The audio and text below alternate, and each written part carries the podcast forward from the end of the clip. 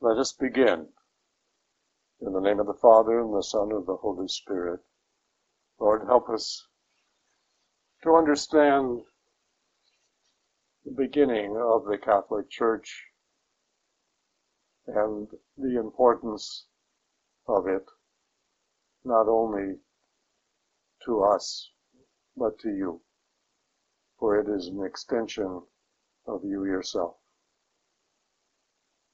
Therefore, give us the strength and the grace to open our minds and our hearts and to set aside any preconceived notions of the church and to accept it for what we believe that it is.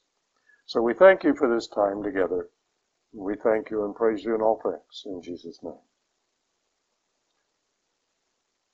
Obviously, to those that are listening, this is not a recording of the actual first class or first meeting of this session due to some unknown uh, technical mishap.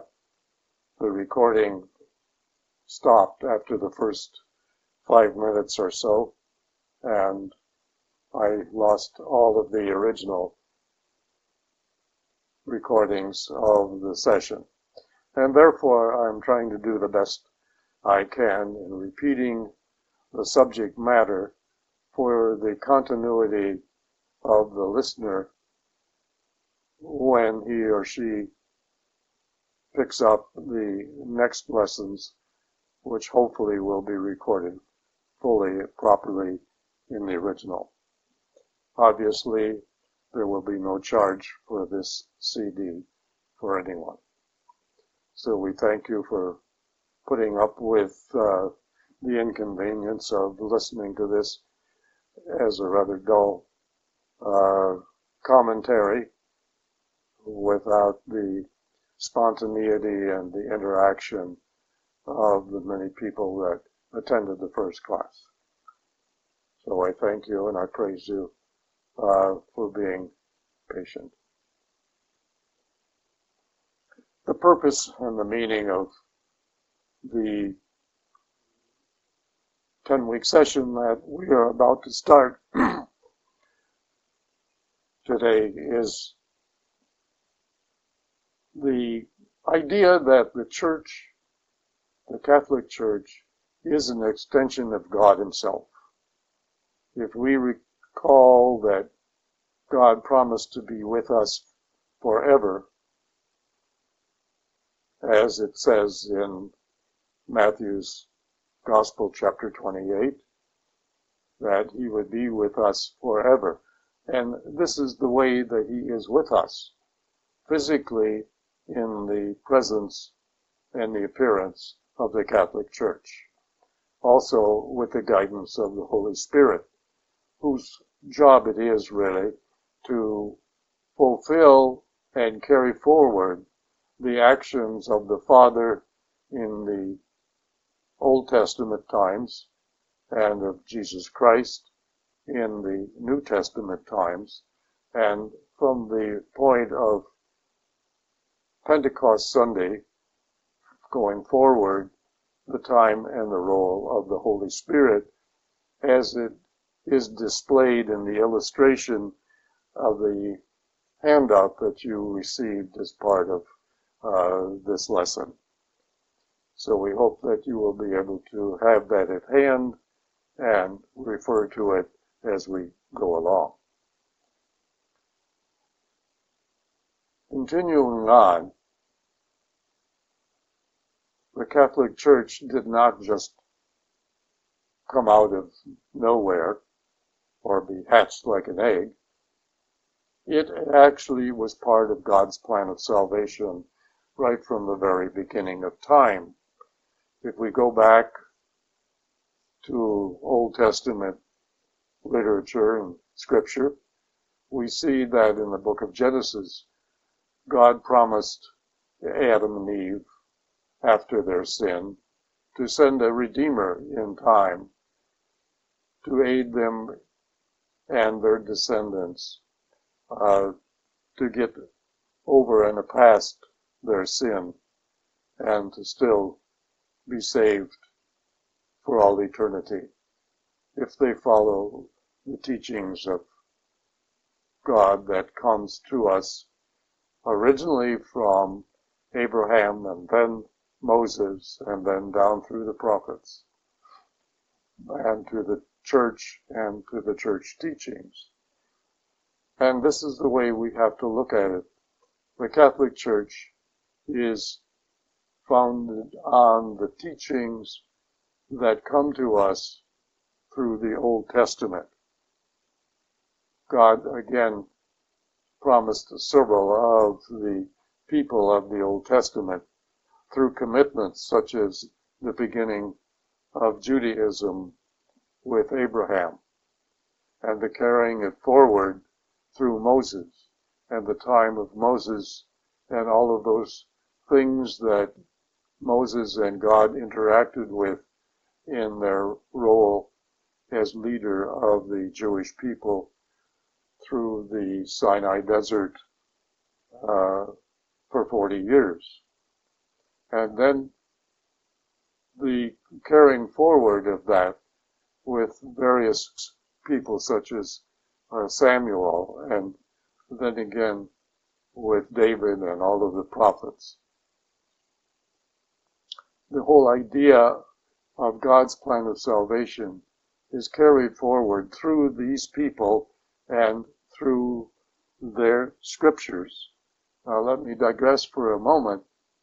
The scriptures of the Old Testament were not written down as we know them today until somewheres around the 9th or 10th century BC. And they were not written as holy scriptures. They were written as histories. We have to remember that the histories of various ancient cultures were the only way that they maintained an identity. And the written histories were extremely important to these people, but the Jewish people did not have those until they were urged by either King David or Solomon. We are not certain of who that was, but nevertheless, one of these major persons of the Old Testament, David or Solomon, encouraged his people to write down their histories so that they would maintain an identity. And the histories then began with a small group of people in the southern kingdom of Judah. Remember that after David and Solomon, the kingdom that was brought together and solidified by David was then separated into two separate kingdoms again uh, by his grandson Rehoboam, the son of Solomon. These two kingdoms became Israel in the north and Judah in the south. And I'm talking about the territories that we now call Israel. The southern kingdom was the favored one because it, came, it contained the city of Jerusalem. The northern kingdom of Israel actually contained more people, but less of the more prominent peoples of the of the uh, Old Testament scriptures. Nevertheless, in the southern kingdom, a small group of people began to write down their histories. These were called the Yahwist people, and Yahwist coming from the Hebrew word for God.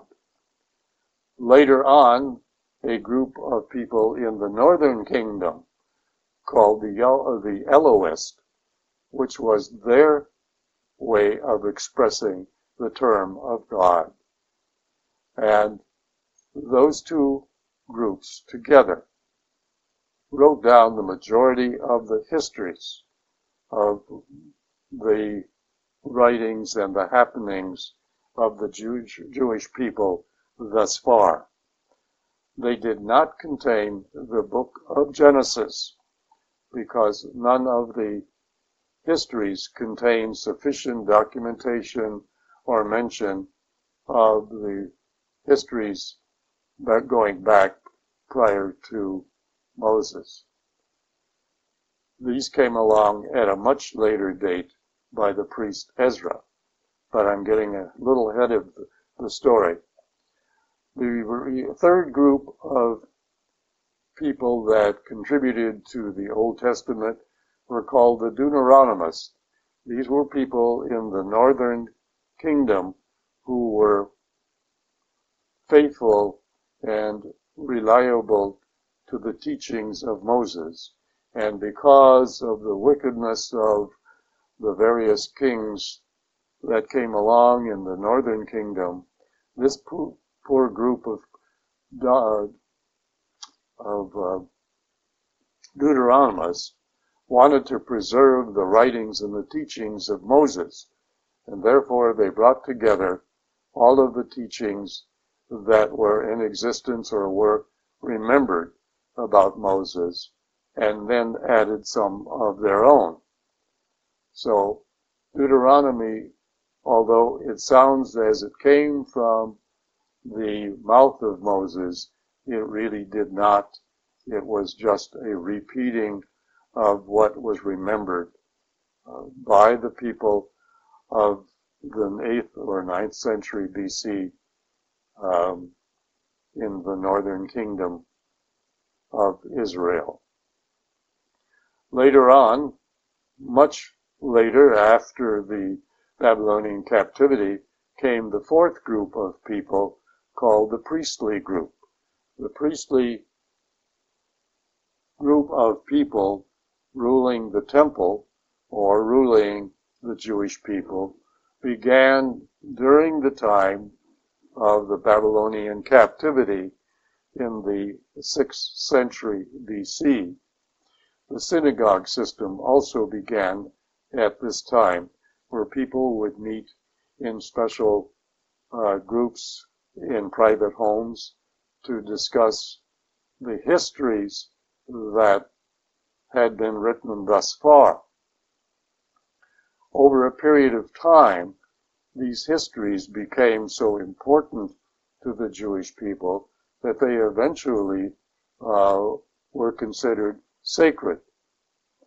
After the Babylonian captivity, the priest Ezra gathered up all of these histories uh, from the Yahwist, the Elohist, and the Deuteronomist, and the priestly group, and sorted them out into the divisions that we have now of the the Exodus, the Leviticus, the Numbers, and the Deuteronomy. But, of course, Genesis was non-existent at that time, and therefore it is believed that the priest Ezra wrote most of the book that we call Genesis around the beginning of the 5th century as part of his formalizing and separating all of the histories and separating much of the duplication and the errors out under a great deal of inspiration from the Holy Spirit.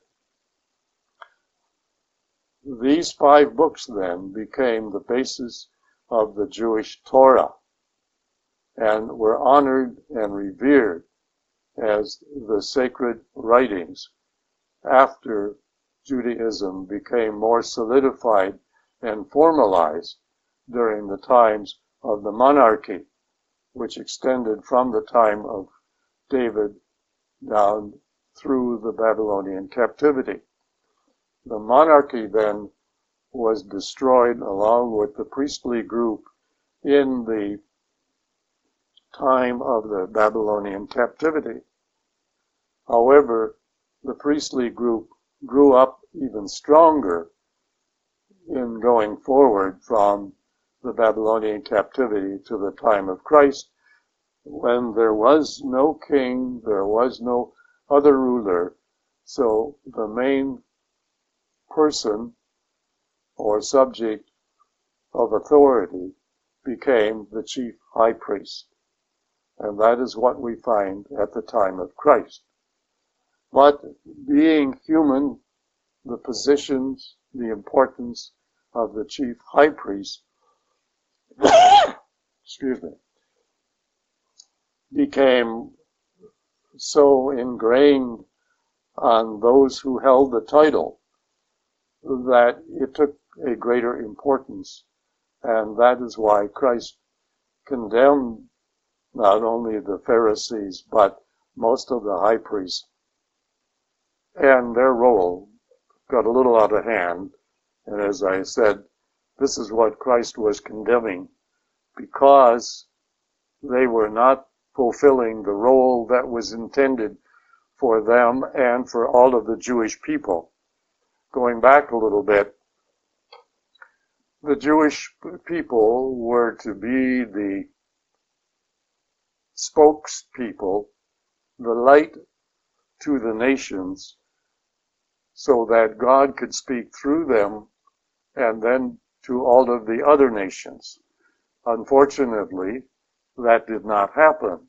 The Jewish people, taking such great pride in the fact that God was conversing directly with them through uh, the prophets and a few other dignitaries uh, within the Jewish tribes, that they became a very exclusive uh, community and did not allow interaction or intermarriage or interdealings with anyone else. To them, anyone who was not a faithful Jew was a Gentile, which to them was a very derogatory term. People outside of Judaism didn't really understand that, uh, and so it really was not affecting anyone outside, but to the Jewish people, the term Gentile was a very derogative term. We accept that today as accepting anyone who is not a Jew is now a Gentile, and that doesn't seem to be much of a problem for anyone. But going back, Jesus, when he was here on earth, confronted many of the temple rulers for not leading the people according to the teachings and the wishes of God that came to them through Moses and uh, through David and the prophets. The prophets, if you read them uh, with this understanding, uh, are very specific, particularly Isaiah, Jeremiah, and Ezekiel. Those are very specific in the teachings of God. Uh, for example, Isaiah in chapter 49 uh, calls the Jewish people a light to the nations, and yet they did not hold up as being the actual light. They wished to be an exclusive community and would not allow anyone in unless they went through the ritual of circumcision. This is one of the contentions that came up even later when many of the Jewish people did accept Christ and converted to Jerusalem, uh, and when the uh, Gentiles accepted Christ and became Christians, they seemed to be in a never never land. Did they have to follow the Jewish rules and laws and of circumcision and the other rules uh, of the Torah, the law, or not. And this was settled by Paul at a later date. In chapter 15 of the Acts of the Apostles, this comes out rather clearly. And that was the main subject of that particular portion of the New Testament, chapter 15 of the Acts of the Apostles. But we're getting ahead of the story again. Judaism was intended to be a light to the nations. It was a major part of God's plan of salvation, and we might say the roots of Christianity.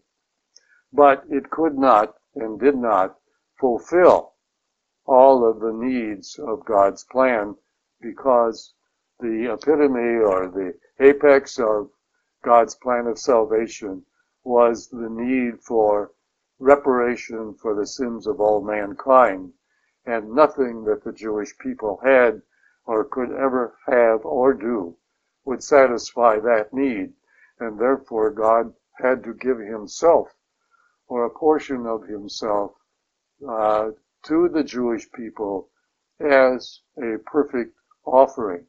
And that giving of himself was in the person of Jesus Christ, who was born as any Jewish little baby was at that particular time. He was born of a woman who was set aside from all eternity by God to bear his son. And therefore, Jesus was born of the Virgin Mary, the woman who was preserved from all sin from the beginning of her conception until her uh, assumption into heaven. This was necessary for God to have a perfect vehicle to carry his son for the nine months of gestation because God and mankind could not live together if it was a sinful mankind. And therefore, the perfect offering of herself to God became the, what we call, the Ark of the New Covenant, which is mentioned in chapter 11 and 12 of the book of Revelation. So God himself came to earth in the form of Jesus Christ and began to preach and teach a whole new concept of God's relationship with mankind. It was then that Jesus mentioned many times that the Jewish people were wrong in being an exclusive community, that they had to go out and be a light to the nations. And we as Catholics have to continue that and be our light to the nations. We cannot be as the Jewish people who hold their faith close to their vest and will not open up to others. We must go out and spread the gospel as best we can. Now, we're not asking people to do extraordinary things that they are not equipped to do. God understands that and asks us to witness as best we can within our own circumstances and our abilities. I'm getting ahead of myself a little bit, but nevertheless. So, the Great Commissioning of Jesus to his apostles, as described in the Gospel of Matthew, chapter 28, is to go out and teach and preach to all people of all faiths and bring them in and baptize them in the name of the Father, Son, and of the Holy Spirit. And this is what they were commissioned to do. The apostles were then told to go out and preach and teach as Jesus did. But what did they preach and teach? Well, for the most part, because there was nothing formalized, there was nothing written down. Remember, God, through Jesus Christ, did not write anything down. He did not leave a blueprint of any kind. But it was through his teachings and his life, death, and resurrection, resurrection example. This is what the apostles taught because there was nothing else. Now, how did that take place? Well, we have no specific writings to give us details, but we do know that they maintained their Jewish identity for this first 20 or 30 years. And they used the words of Christ in the changing of the bread and wine at the Last Supper and used those words and examples as the basis for their rememberings, rememberings of God. And they started out by doing that at their own dinner meals. Gradually, over a period of time, when they started adding some of the Jewish songs and the Jewish writings along with that, uh, they decided that it was more important to separate the ceremony of the changing of the bread and wine and the receiving of that bread and wine into a separate ceremony apart from the regular uh, dinner meals of the Jewish people. And therefore, it was begin to separate and become a ceremony all of its own. Later, as Paul's letters began to be circulated, which is around the year 50 AD, uh, these were added along with the Jewish writings and some of the Jewish songs into the ceremony of the breaking of the bread. And that's what it was called for many, many years. Now, we talk about Paul's letters. Where did Paul come from? He was not one of the twelve apostles. Uh, but God's benevolence far exceeds man's thoughts and desires. And therefore, around the year 45, 47, we're not cer- certain, uh, Paul or Saul of Tarsus came into the scene. He was an important member of the Pharisees, and he took it upon himself to start rounding up and persecuting these so-called Christians because they seemed to be desecrating the law, the Jewish Torah, and some of the uh, ceremonies and the customs and traditions of the Jewish people. So he began a series of persecutions where he was rounding them up and bringing them back uh, to Jerusalem for trial, persecution, and in many cases, uh, execution. So on one of these trips to Damascus to do, as I've just mentioned, uh, he was struck by what appeared to be a light from the heavens, the skies, and a voice came out of that light saying, Saul, Saul, why are you persecuting me? And of course, Paul struck rather uh, not knowing exactly what to say or do, said, Who are you, sir? And the voice says, I am Jesus of Nazareth, the one you are persecuting.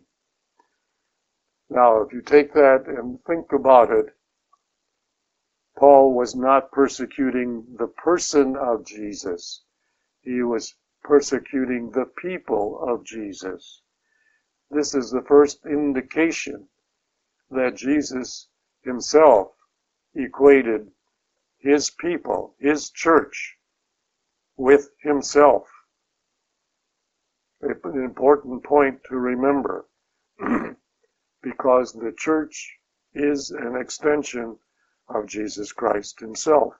and therefore, this is the first indication of that. But getting back to Paul and his letters, in the Acts of the Apostles, there are three or four repeats of the conversion experience that Paul has when he is thrown, uh, we assume, from his horse. And for three days he was unable to see because the light apparently blinded him. But he heard this voice and he knew that something unusual was in process and he was told by the voice again to go into Damascus and to a certain house and a certain man who would then be instructed to take care of him and tell him what to do. And so Paul has his people who also saw the light but not did not hear the voice take him into Damascus and to the house of Ananias. And he spent three days there. Ananias talked to him and eventually convinced him that this was something very, very special that God was bringing to Paul. But of course, Ananias could not explain it, and Paul really did not understand right away until another person came from another source who was sent by God and who then instructed Paul on Jesus Christ and the meaning of his death and resurrection and the ceremony of the breaking of the bread. Paul then wanted to be baptized and then follow this voice and this idea of God, who he knew really nothing about, except that he knew that all of these Jewish people were following this person called Jesus. And this was the whole concept that Paul was persecuting before, but now seemed to be awakened to the fact that this was from God Himself. So, even though the Acts of the Apostles, chapter 1 through 20, say that Paul got up and immediately started to preach uh, the meaning of Jesus, uh, that is not quite the case. After his three days with Ananias, as it says, pardon me, in Galatians chapter 1 verses 15 through 20 that Paul went to Arabia. Uh, we have no idea where in Arabia or why Arabia, but nevertheless, that is what it says. He went to Arabia and he gives us the impression that he was there for approximately three years. The three is not mentioned, but other circumstances put it together that he was there for some time, during which he received some revelations, assuming from the Holy Spirit, as it says in 2 Corinthians 12, chapter 12, verses 1 to 7, that he received a series of very special and informative revelations that we assume were the basis of the theology that Paul later taught in his various letters, particularly in Galatians and in Romans. Otherwise, there would be no basis for anything to teach. Paul had to have some special intervention from God in order to have the wisdom, the understanding, the discernment uh, to preach and teach the things that came from him because he is recognized as the first major theologian of the church. and his whole uh, book or letter to the Romans is of great theology that could not have been given to us uh, from the apostles themselves. But because he was person, personally designated by Christ himself. He is then considered one of the apostles. And he is, among the other 11 apostles, is considered the only apostles. All of the others surrounding him, uh, Timothy, Titus, and many others, are not, even though they're often given the title apostle, technically they are not. All right? The word apostle is Greek for the word sent by uh, a person, a specific person. In this case, of course, it is Jesus Christ himself. Okay?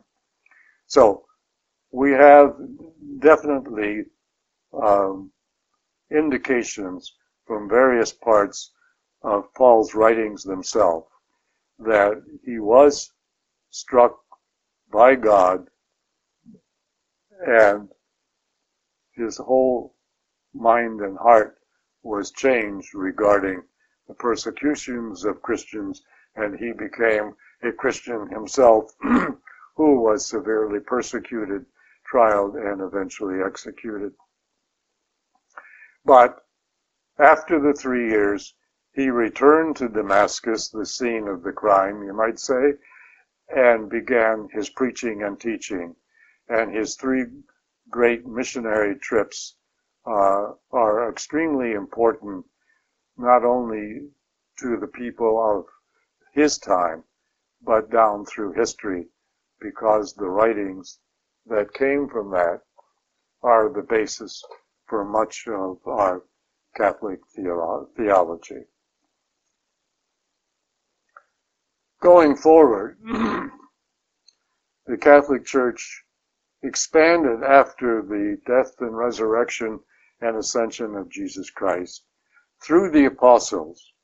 But the apostles, again, in the commissioning that I mentioned from Matthew chapter 28, said to go out to the whole world and bring people in. So most of the apostles did do that. Many of them went out uh, in all directions, with the exception of Peter, Paul, uh, and John, and James. All the others went in different directions. We have only very uh, scant indications of where they went and what they said and did. But that brings us up to the time of Paul and the persecutions that really took fire around the middle of the first century AD, which escalated not only in Palestine or Israel, but in Rome and in other places.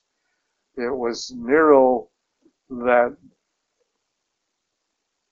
began the persecutions of Christians in that area, blaming them for the burning of Rome, when history tells us that it was probably Nero himself who began the fires that consumed a, a good portion of Rome uh, during that period, but it was Nero who blamed the Christians and began the major persecutions throughout the Roman Empire. Now, this was sporadic and not uh, widespread as often thought, but nevertheless it was severe enough and it was escalated or escalating uh, the persecutions that began by the Jewish people against the Christians, particularly the Jewish people who converted to Christianity back in Jerusalem. And it was the Romans who tried to put down that rebellion, as they saw it, of the Roman, of the Jewish people in Israel, uh, because they felt that they were just attacking each other. They did not understand the difference between Judaism and Christianity and could have cared less. They were more interested in the whole idea of settling the dispute and just keeping things quiet. So the Romans came into Israel in full battle gear and force around the middle of the year 66 AD. We assume from other writings that it was June of 66 AD and carried on a battle that raged for three and a half years until the year 70 AD when they finally put down all of the Jewish people, the uprising people, and burned the temple. This destroyed Judaism uh, to a severe degree and decimated the priesthood. Judaism took many years to recover and never recovered to the same degree that they were prior to this time. That was part of Jesus and God's intent in his plan of salvation. Judaism could never fulfill God's plan, and therefore it took God himself, as I said earlier, as we see in John chapter 3 verse 16. God so loved the world, meaning his people, that he gave his only begotten son so that we might be saved. And therefore, we must look at it that way. Now, what does all of this mean to us today? One of the things that I'm trying to get across is that Jesus himself created his church by saying to St. Peter and to all of the apostles that upon this rock, and he was referring not to some big piece of granite out there, but to Peter himself, whose name was changed from Simon to uh, Cephas or Cephas, depending on whether you're talking Latin or Greek. And that means rock. And that is where we get the term rocky from when we're referring to a piece or a person of uh, solid stature and abilities uh, and presence. so he says, Upon this rock I will build my church, and the gates of hell will not prevail against it. and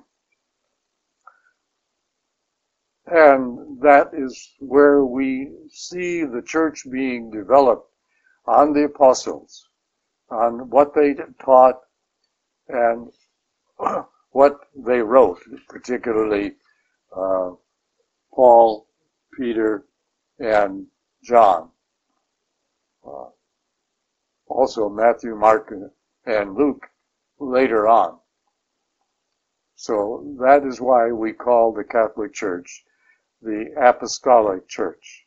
And that is why the New Testament contains only those books that were referenced or written in the first century AD, as long as there was at least one of the apostles still alive, and that was John himself, who was much younger than many of the other apostles. Right? And John wrote probably the most of the Old Testament, or more than anyone else. It's sort of uh, e- equal between what John wrote and Paul wrote. Nevertheless, our scriptures and our heritage comes through the apostles. now, what we were trying to do in this whole series of 10 lectures on the history of the church is to separate your thinking, and this is important for future uh, teachings because of the many unusual things that we will be talking about. To separate in your mind and heart the church and the concept of the church as Jesus and God intended and intends now and forever, and separating it from the people who run it. God himself is divine.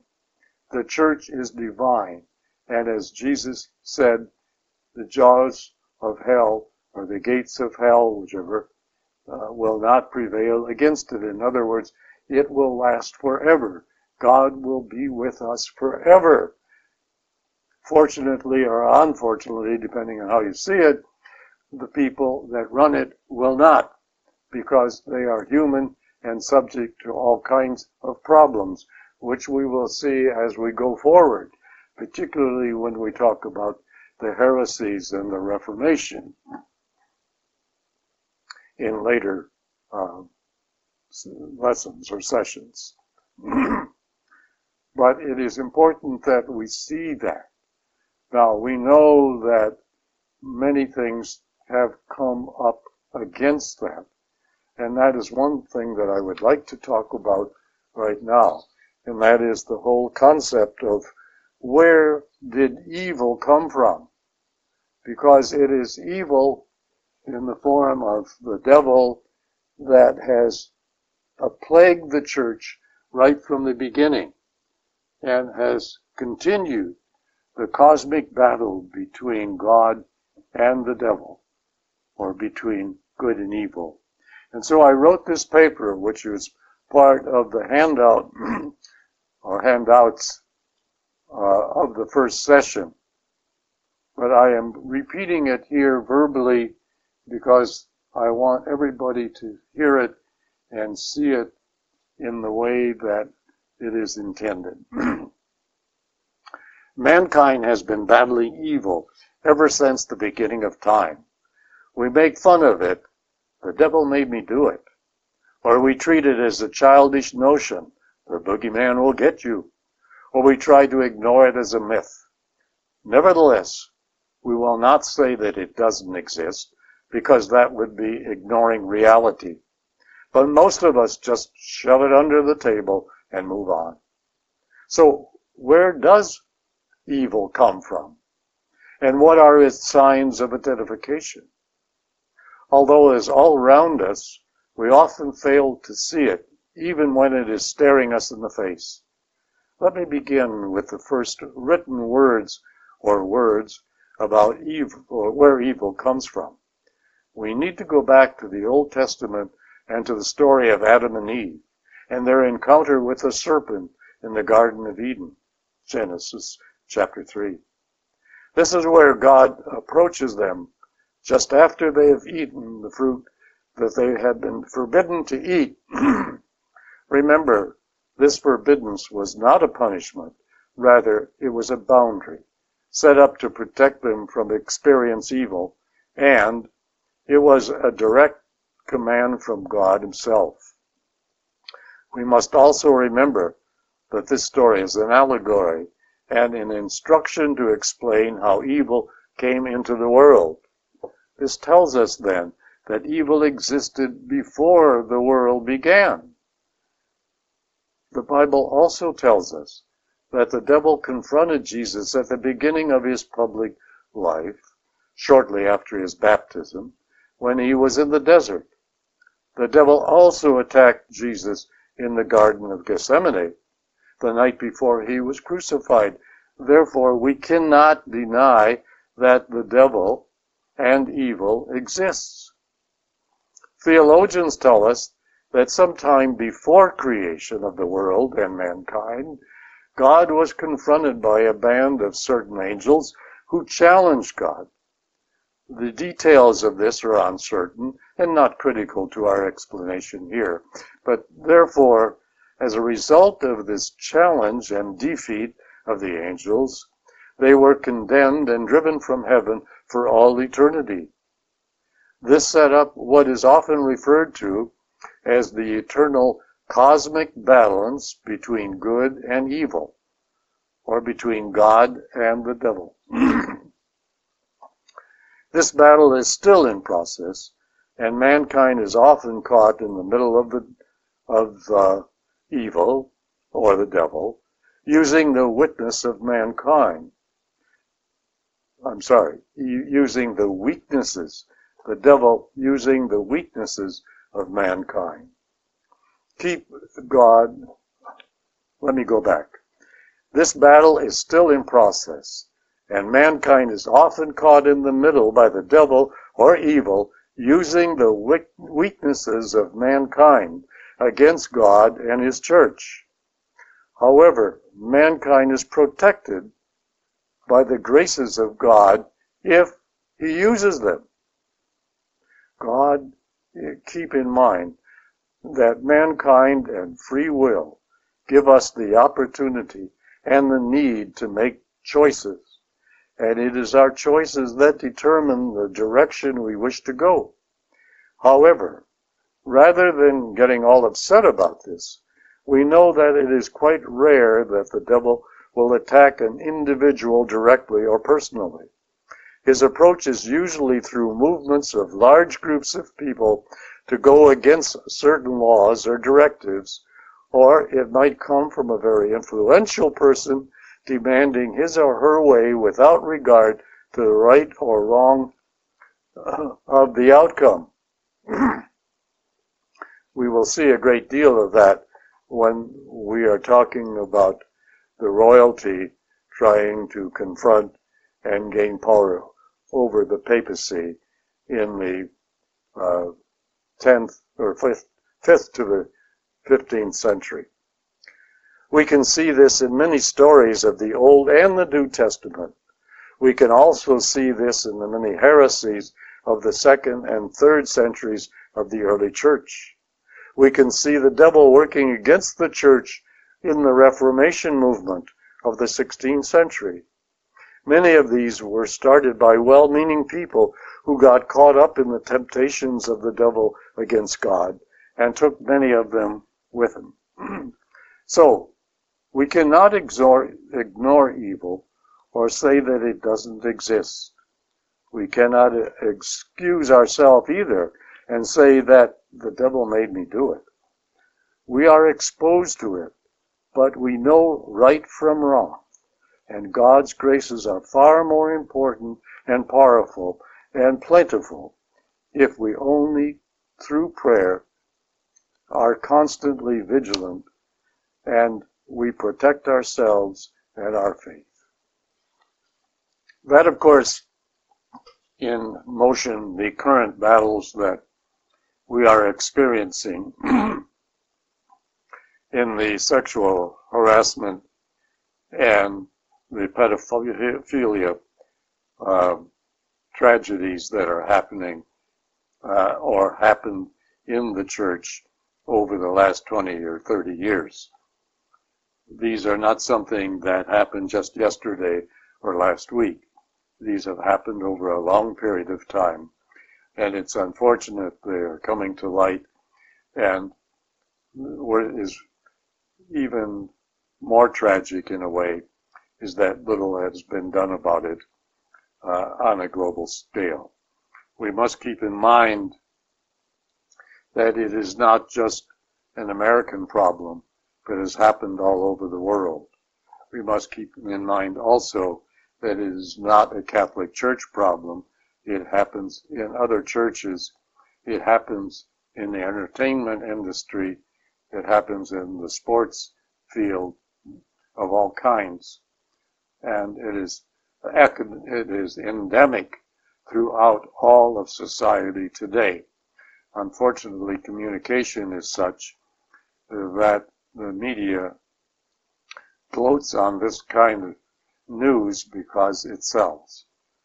Uh, unfortunately, so many people are condemned through accusation uh, without the need uh, for proof of condemnation. Presentation to a group of people, there is no rebuttal to what I just have said. Nevertheless, you can understand and imagine that there was a great amount of feelings expressed, feelings of all kinds, of feelings for the church and feelings for individuals resentment against the church, even by good Catholics, resentments against the Pope, it went on and on and on. I had to close the meeting uh, because it was way past the normal time uh, that we usually run, and it was way past the time that could be filled or really be made useful when recorded on a CD. Therefore, I am ending this session hoping and praying that the Lord will bless us all with a resolution to this problem in our lifetime. But we must remember that if the basis of this is from the devil and not man-made, only man-made, then it will continue on in different forms and faces. Thank you. God bless you.